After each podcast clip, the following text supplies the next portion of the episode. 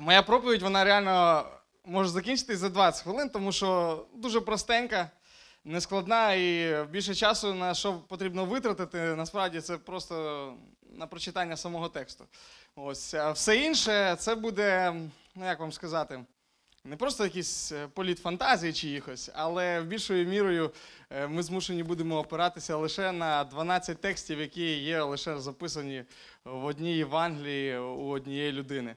Ось е, більше ми про це не зможемо дізнатися навіть зі всієї Біблії, ось або менше. Все інше, що ми будемо знати, це буде з пророцтв. Е,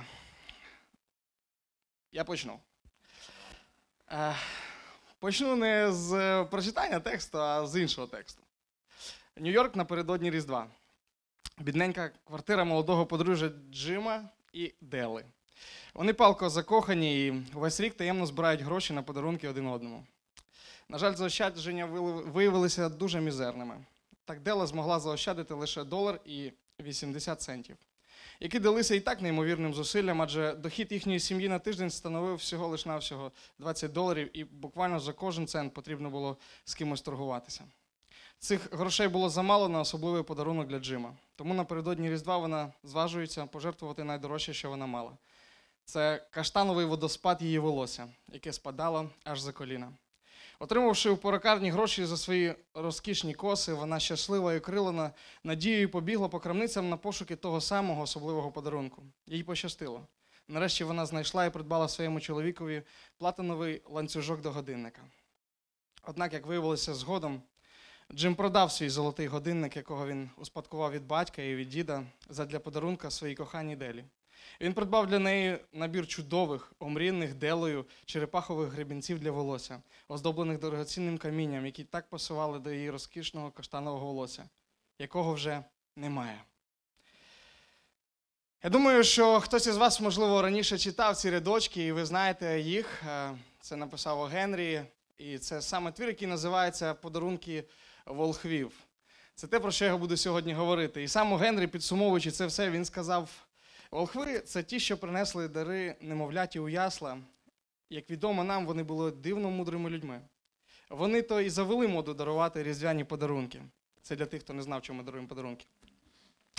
І так, я думаю, вони були мудрими, тому й подарували дуже мудрі подарунки. Навіть з часом їх можна було обміняти у випадку того, якщо потрібно було щось інше.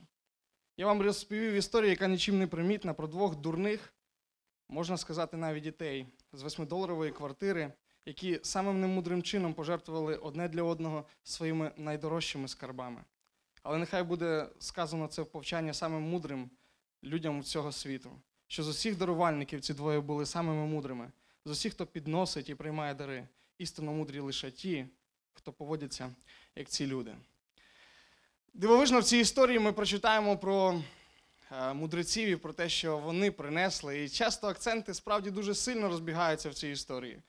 Але, як не дивно, найбільший подарунок, який можна собі уявити, або той, хто найбільше може подарувати, він саме зараз опиниться перед нашими очима. Відкривайте, якщо у вас є Євангелія від Матвія, другий розділ. З першого вірша ми будемо читати. Коли ж народився Ісус у Вифлеємі юдейським за днів царя Ірода, то ось мудреці прибули до Єрусалиму зі сходу і питали, де народжений цар юдейський? Бо на сході ми бачили зорю його, і прибули поклонитися йому. І як зачув це цар Ірод, занепокоївся, і з ним весь Єрусалим. І зібравши всіх первосвященників і книжників людських, він випитував у них, де має народитися Христос. Вони ж відказали йому у Вифлеємі юдейським, бо в пророка написано так. І ти, Віфлеєме, земля Юдина, не менше нічим між осадами Юдинами, бо з тебе з'явиться вождь, що буде пасти народ мій ізраїльський. Тоді Ірод покликав таємно тих мудреців і докладно випитував їх про час, коли з'явилася зоря. І він відіслав їх до Вифлеєму, говорячи: ідіть, і пильно розвідайтесь про дитятка, а як знайдете, сповістіть мене, щоб і я міг піти і поклонитись йому. Вони ще царя вислухавши, і відійшли. І ось зоря, що на сході вони її бачили, і йшла перед ними, аж прийшла, як стала зверху, де дитятко було. А бачивши зорю, вони надзвичайно зраділи. І війшовши додому, знайшли там дитятко з Марією, його матір'ю. І вони впали ницьма і вклонились йому. і, відчинивши скарбниці свої, піднесли йому свої дари золото, ладан та смирну. А вісні, остережені, щоб не вертатися до Ірода, відійшли вони іншим шляхом до своєї землі. Історія, я думаю, яку ви могли чути, е, яку зустрічали. Я на самому початку хочу сказати ну, коротеньку хронологію всіх подій, які відбуваються, тому що читаючи, в принципі, цей текст, можуть з'явитися інші питання дуже коротенько. Е, По цій історії я лише додам ну, з, з інших Євангелій, так, щоб для уточнення. Отже, зірка з'явилася в момент народження Ісуса Христа. Це пункт А, ну це хронологія. Е, волхви, вони ж мудреці в нашому тексті, е, побачили зірку, зібралися і вирушили в Юдею. Шлях з Месопотамії, швидше за все, зі Сходу там написано. Звідки вони йшли до Єрусалиму, займав кілька місяців. Це можна нам дослідити і знати навіть з писання, тому що в Ездри записано в сьомому розділі, скільки часу йшли євреї, які поверталися. Тобто це займало декілька місяців. До моменту їхнього приходу в Єрусалим, немовля, Ісус вже був у храмі, про що ми знайдемо у іншого євангелиста. На цю подію ніхто не звернув уваги, так як волхви ще не дійшли до Єрусалиму, а напевне, швидше за все, так і було. Анна Пророчиця не була особливо великим авторитетом. Ось тому на її слова звернула увагу тільки Марія, яка зберегла це в серце, і люди, які могли бути поруч. Ну, ми знаємо старця Симеона також. Ну, і відразу після поклоніння немовляті і відходу волхвів Йосип і Марія вирушають до Єгипту, де пробули кілька років. Це ми знаємо вже від Матвія. Ось е, тому, що може бути складність, знаєте, там з прочитанням текстів може виникнути питання, що як. Ми знаємо, що Ісус із Назарету. Ось чи вони поверталися в Назарет. Е, Я думаю, що вони залишаються в Вифлеємі весь цей час до приходу мудреців. Потім вони відправляються в Єгипет, а потім вже вони відправляються в Назарет. Хоча вони були з Назарету, там би жили. Але ось таку хронологію, як я побудував, вона швидше за все була так, тому що враховуючи різні особливості ось, і часу, і культури, ну і чисто жіночого організму, і дитячого організму. Отже, сьогодні буде багато інформації, і знаєте, саме важко в цій всій інформації побачити Бога. Тому е, зараз інформація так, ну. Просто вам треба її почути, а в кінці буде про Бога. Тому просто приготуйтеся. Я все читаю дуже швидко, ми вкладемося. Отже, хто вони? Ці люди, яких ми тут зустрічаємо, мудреці, вони маги, е, як там написано грецьке слово і єврейське, вони астрологи, вони царі, як говорить католицька церква. Хто вони такі? Е, Маги не були просто чаклунами або чарівниками. Хоча російське слово, українське слово, магія, ось, воно походить від єврейського слова маг безпосередньо якась конкретна особистість. Вони не були простими астрономами і астрологами. Це тоді одне було, одне тільки поняття. Е, вони спостерігали за зірками, але це не було тільки ось це. Е, Магами були мудреці, які нерідко займали відповідальні державні пости в державі, і вони мали неабиякі за собою слово, міцне слово. Звідки ми це можемо знати? Можемо знати, коли прочитаємо пророка Даниїла, які там були, там написано також волхви або мудреці. Тобто ми можемо звідти знати. Також читаючи історію, ми можемо побачити навіть, що певний період часу е, в Мідоперсії керували ось такі жреці, яких називають безпосередньо волхвами. Е, тому і варіант того, що вони прибули з Мідоперсії або з Вавилона. Ось, е, тому що там вперше згадується в 7 столітті до Різдва Христового, згадується ось таке особлива ну, каста, я не знаю, чи політична партія, яку ми вже знаємо як волхви, вони називалися от такими волхвами. Е, Волхви е, зі Сходу, так як там обізначено, це от є нашою відправною точкою. Більше ми про них нічого не знайдемо в Писанні. Ось е, в інших Євангеліях, інші англисти взагалі їх обійдуть стороною. Е, Тому це також треба зрозуміти. Е, Буквально це слово зі сходу воно означає схід сонця і відноситься до всіх східних країн. Якщо вам буде легше думати, що вони прийшли десь з східних країн, думайте так. Ось я припускаю, що вони були все ж таки от вихідцями з звідти, з Месопотамії, з Медоперсії, тому що там було народжено, скажімо так, ну, така особлива каста, вони там проживали, тому я думаю, що вони були звідти. Якщо вам легше думати, що вони були десь зі сходу, біблійний текст дозволяє нам думати, що вони були десь зі сходу. Це ваше право. Я думаю, за це ну, я, ні ви точно не будемо вмирати. Вони прийшли до Ісуса, і вони були е, трішки, мені здається, ну, іншими людьми, іншого роду, ніж ми собі взагалі часто уявляємо, там, ну, таких от гадателів, заклинателів, або як ми можемо їх висвітлювати. Коли я вперше проповідував про мудреців, я схилився тільки в одну сторону. Я висвітлив тільки негативну сторону ось цих, знаєте, чарівників, магів, кудесників. І прибіг навіть швидше до такого трактування, яке воно сьогодні є. Шарлатани, ось, і просто-напросто ті, хто накручують, викручують і нічого такого не можуть і не знають. Е, Виглядає так, що ці люди були добре знайомими з старим заповітом, а безпосередньо з е, пророцтвами, які були озвучені про Месію. Е, Швидше за все, вони знали дуже добре пророцтво Валаама, який свого часу в числах 24-17 скаже, що зійде зірка від Юди. Ось чому вони слідували за нею. Ну зараз ми читаючи це будемо знати більше. Ось тому це важливий момент, який треба врахувати.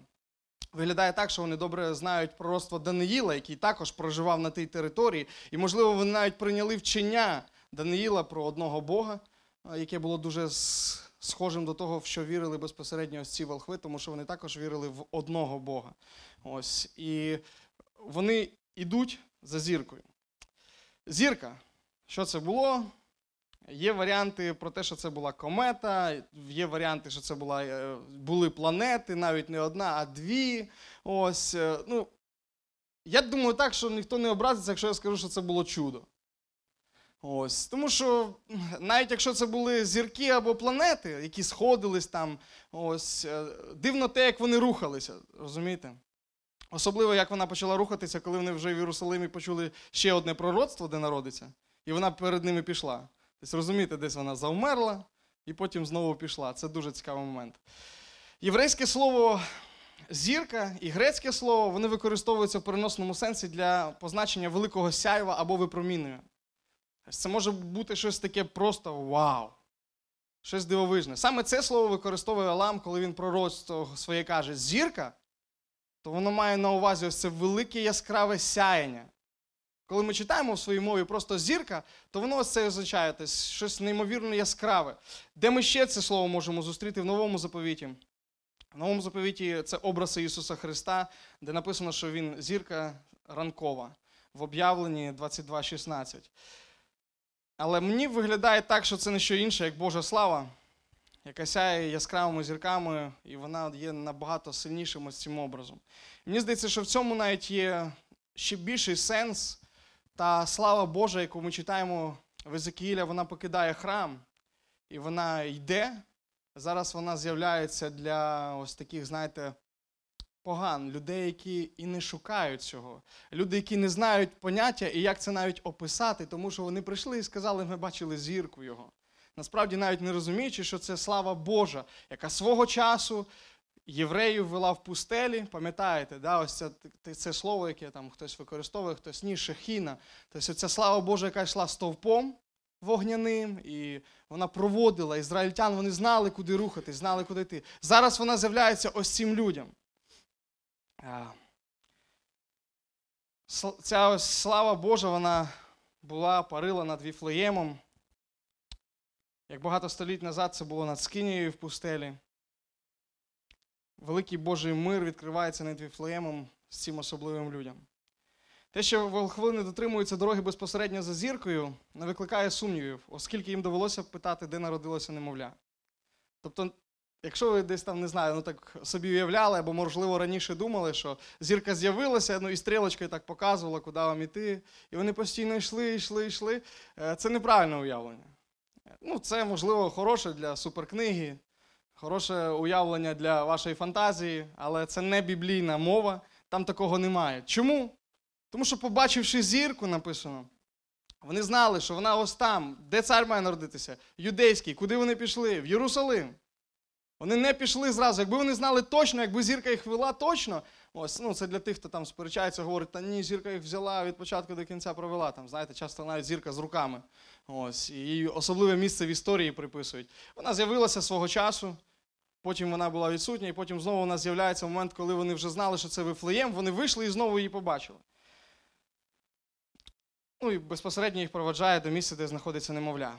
Скільки і хто вони такі? Це теж цікаве питання. У ранньохристиянській літературі імена волхвів дуже сильно змінюються. У Орігена їх звати Авемелех, Охазат і Фікол. У сирійській традиції це Гормізд, Язгерт і Перос. Греки, ну, ну, типа, не сильно тірялися, але вони придумали Апелікон, Амерін і Дамаскон. Ну, якби я реально думав, що євреї точно не участвували, але і вони поучаствували. Магалат, Галгалат, ну і типу, тут ще би якийсь мав бути лад, але вони вирішили, що сиракіна хватить. Існують легенди ще про четвертого волхва, якого звуть Арбатан. Як не дивно, він е, один із братів перського царя Дарія першого. Да. Е, Ось. Ну, я зараз там ще трішки про це скажу. У ранніх рокописах е, взагалі. да, потім їм вже ще ж таки в 6 столітті був такий чоловік, не знаю, ну, звали його Біда. Ось. Всі його називали Достопочтенний. Біда достопочтенний, ну після такого імені щось мали придумати хороше, тому достопочтенний. І він взагалі дав їм конкретні імена. Тобто, от які вже устаканилися в історії церкви. Це е, Гаспар, Мельхікор і Бальтазар. Ось. А? Да, Гаспар. Е, ну, тобто, і з часом от, е, вже починають розвиватися саме ці імена, і, і все більше і більше. Тобто, я вже сказав, в міру розвитку іконографічного типу волхвів почали малювати як представників трьох різних вікових категорій. Бальтазар це був юнак, Мельхіор це зрілий чоловік, і Гаспар або Каспар це був старий чоловік. Вони представляли три різні сторони світу.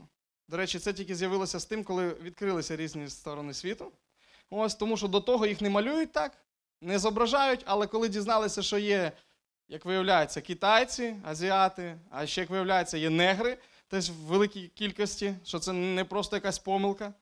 Ну, ось, е, вони з'являються саме такими. Бальтазар негроїд, тобто використовуючи зрозумілі поняття. Можливо, абісинець або нубієць, ну, представник Африки. Мельхіор біла людина, Європа. Тобто, якщо щось, ми всі знаємо Мельхіора. Ну і Каспар, він щось зв'язане зі східними е, рисами, він в східному одязі зображений завжди. Умовною батьківщиною може бути Персія, Аравія або Ефіопія. Вони представників раз, і я вже згадував, що серед них був е, четвертий, його називають по-різному. Але цей четвертий, як дивно в історії описують, він запізнився. Ну, я не знаю, наскільки ви запізнювались, мені це взагалі було цікаво почитати. Але він запізнився на 30 років. І він уже зустрів Ісуса Христа на Христі. І як виявилось по дорозі, він теж ніс дар, не описують який, але він його проміняв, щоб викупити одну людину. І йому Ісус Христос прямо з Христа сказав: все, що зробив найменшим, то зробив мені. І він з полегшенням видихнув і пішов додому. І, до речі, да, він китаєць. Ось. Тому це, типу, якщо вам захочеться щось ну, в світі фантазії побути, то не, ви, не, ви не одинокі. Вже перед вами хтось сильно пофантазував. Взагалі найчастіше їх е, зображають трьох. Я думаю, що ви знаєте, да, якщо говорити про кількість. Е, Хоча також так не було, так було не завжди. Е, Августин Блаженний, або Великий його називають, Іоанн Златоуст, і, в принципі, перші ці церкви говорили, що їх було 12. Оріген був більш-менш одиноким, але він казав, що їх було три саме по причині троїчного подарунку. Я пропускаю деякі моменти. Вони, до речі, ці всі ребята їх хрестив, потім апостол Фома. Куча інтересних історій, в принципі. Стосовно того, е, що дарини визначають їхню кількість, просто хочу сказати одну ремарку. Можете собі записати перше царів, 10 розділ, другий вірш. Там цікава історія написана, в принципі, як до Соломона прийшла цариця Савська. І що написано про неї? Прийшла вона дуже з великим багатством. На цьому можна було закінчити, але там є щось особливе. Верблюди несли пахощі, численне золото і дорогоцінне каміння. Скільки подарунків? Скільки цариць було савських? Понятно. Тобто, от, в принципі, цього достатньо, щоб зрозуміти, що ну, тобто, кількість подарунків не визначає кількість людей. І да, з історії всім добре відомо, що цариця Савська була одна. Не, не сестри-близняшки, там, не, не тройня, не по черзі приходила, не три рази там, чи ще щось. І по разу приносила. Це біблійна мова. Тобто, тому, якщо вам хочеться думати, що їх було три, ну, хай буде, Боже. Ну, менше, більше. Тобто це не сильно впливає на скорость. Ось. Хочете думати, що 6, 9, 7, тобто 12, ну, 40 навіть прийшло, я не знаю. Тобто, тіснилися там, шукали щось, але могло бути скільки завгодно. Те, що я казав, дещо пропускаю, читаючи і вивчаючи ці тексти, реально можна загубити намір думку самого автора, а ще особливо, якщо відкрити інтернет, довідники, ви ще дізнаєтеся, де ці всі пахощі лежать. Хтось може махнути на Афон гору. Тобто, кстати, можете так далеко не їхати, їх в Москву привезуть, якщо ви ще туди хоч ногою. На це Різдво вони там будуть. І навіть мощі можна знайти самих волхвів. Це я просто читав, аж душа радується, що люди тільки не придумують. Прикольно в тому, що вони приводять якісь докази, потім приводять біблійний текст, який явно суперечить цьому. І вони все рівно далі крутять своє. Ну, можуть, так можуть. Е, Хороша частина писання, вона може, знаєте, нами пропуститися просто як історія. Ну, ми нічого більше не знаємо. Іван Златоуст сказав, що ціль пришестя Христа була та, щоб скасувати або виконати стародавні закони життя, закликаючи весь всесвіт на поклоніння собі і приймати його на землі і морі. Христос з самого початку відкриває двері поганам, що ми можемо прочитати в Євангелії від Матвія в другому розділі, щоб за допомогою цих людей показати і навіть навчити юдеїв. Оскільки євреї постійно слухали пророків, вони знали про пришестя Христа, і навіть весь світ їм казав про те, що він вже близько. Вони не прийняли за особливу увагу це до себе. Господь надихнув варварів прийти з далеких країн, щоб шукати царя, що народився у євреїв.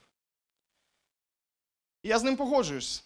Ціль тексту вона не просто, щоб дізнатися кількість, щоб за тими, знаєте, верблюдами і там ладаном, золотом і смирною ще щось втратити саме головне. Для чого вони прийшли або практичне примінення для кожного з нас? Вони прийшли поклонитися. Це ми дізнаємося вже в другому вірші, коли вони виявляють свій намір, і вони не соромляться це робити перед царем. Видимо, це були заможні люди, це про що говорять їхні подарунки, але вони кажуть це буквальне слово. Ми прийшли впасти перед кимось. Ми прийшли, щоб схилитися до самого долу. Ми прийшли і визнати когось кращим, ніж ми, і чекати його схильності і відповіді для нас.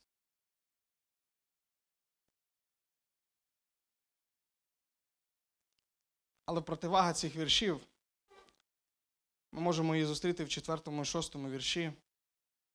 Ми можемо їх зустріти в 16 вірші, який йде після нашої історії. Це не моє питання говорити про Ірода, але ви побачите, що може бути противагою цього. Хтось прийшов, щоб поклонитися і визнати чиєсь царство більшим, а хтось хоче знову ствердити тільки своє царство. Для чого нам Різдво, для чого нам Писання і для чого нам Бог? Є завжди дві цілі.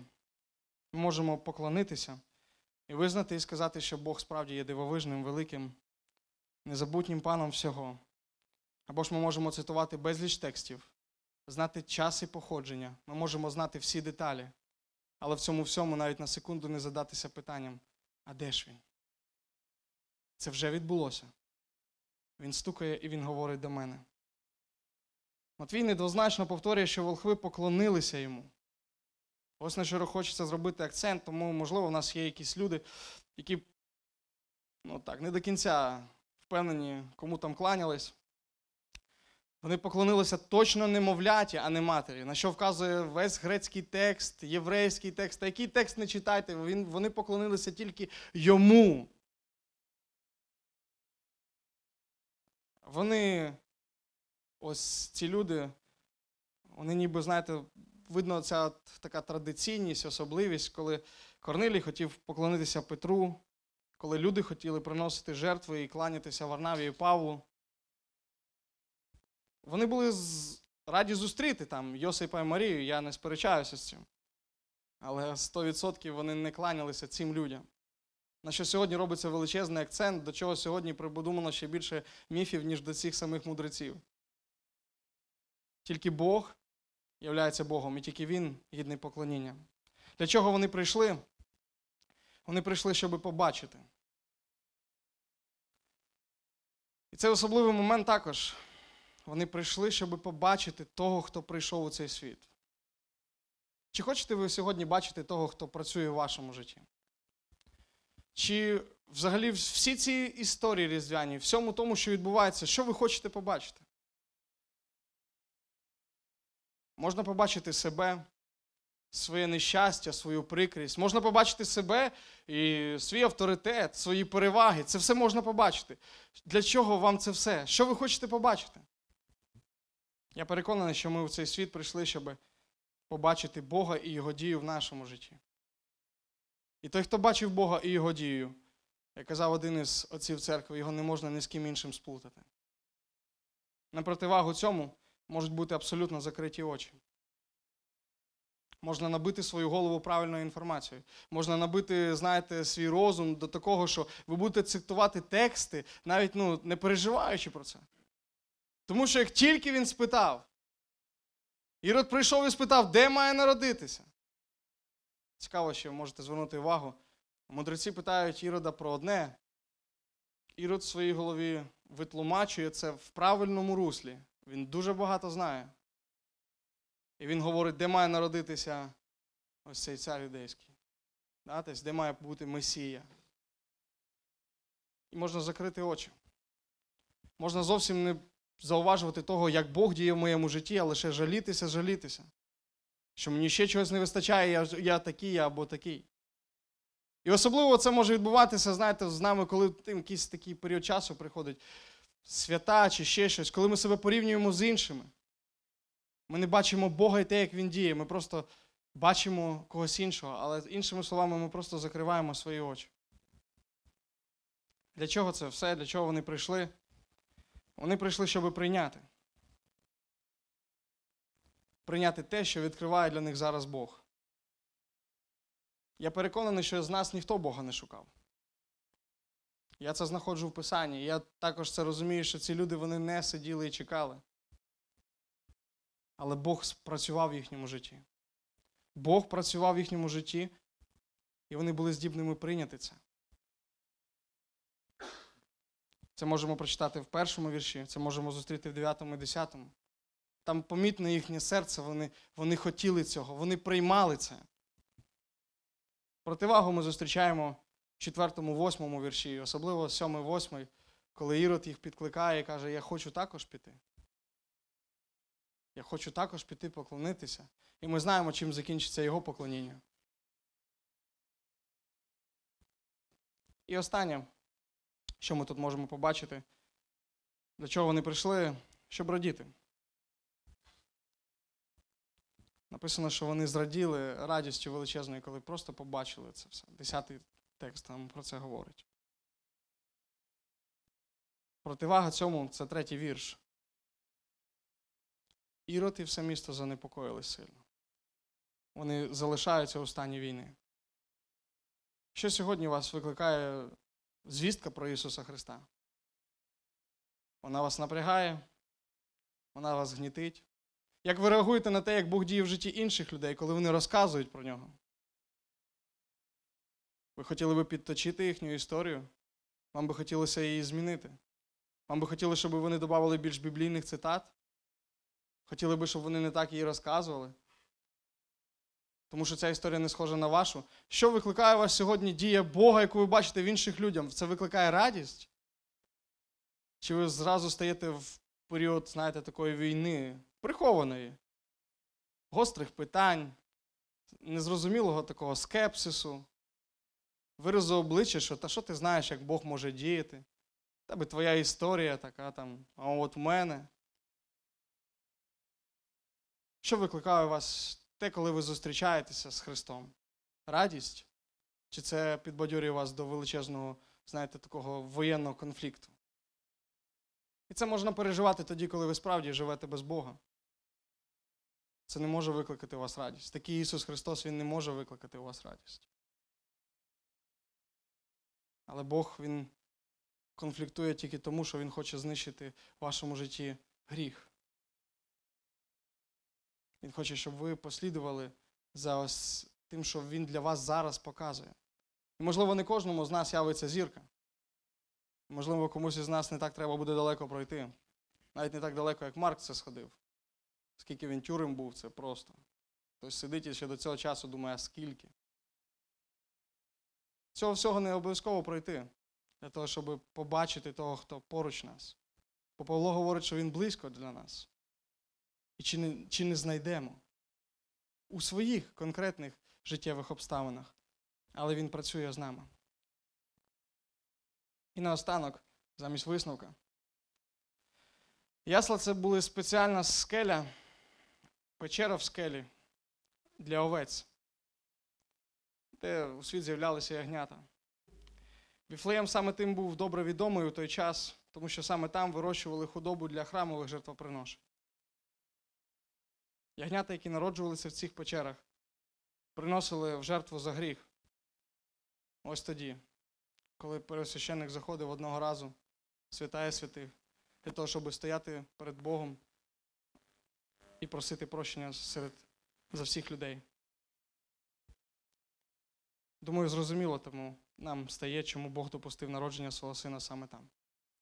Це серце самого Бога. І Він дає нам до нього доторкнутися через всю цю історію.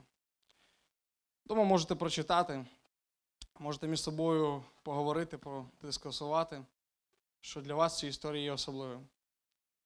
Можна вшанувати більше або менше всі там, знаєте, деталі цієї історії, але те, що точно можна побачити, Бог він приходить у світ.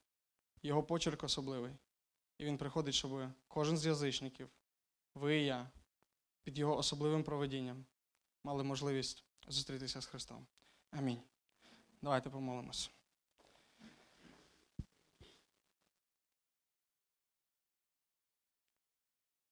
Дякую, Господи, за те, що ти зустрів мене на моєму життєвому шляху і різними чудами, особливими об'явленнями ти привів мене до себе. Дякую, Господи, що я став здібний прийняти Тебе, вірити в Тебе. Господи, хочу поклонитися Тобі і робити це кожен день свого життя.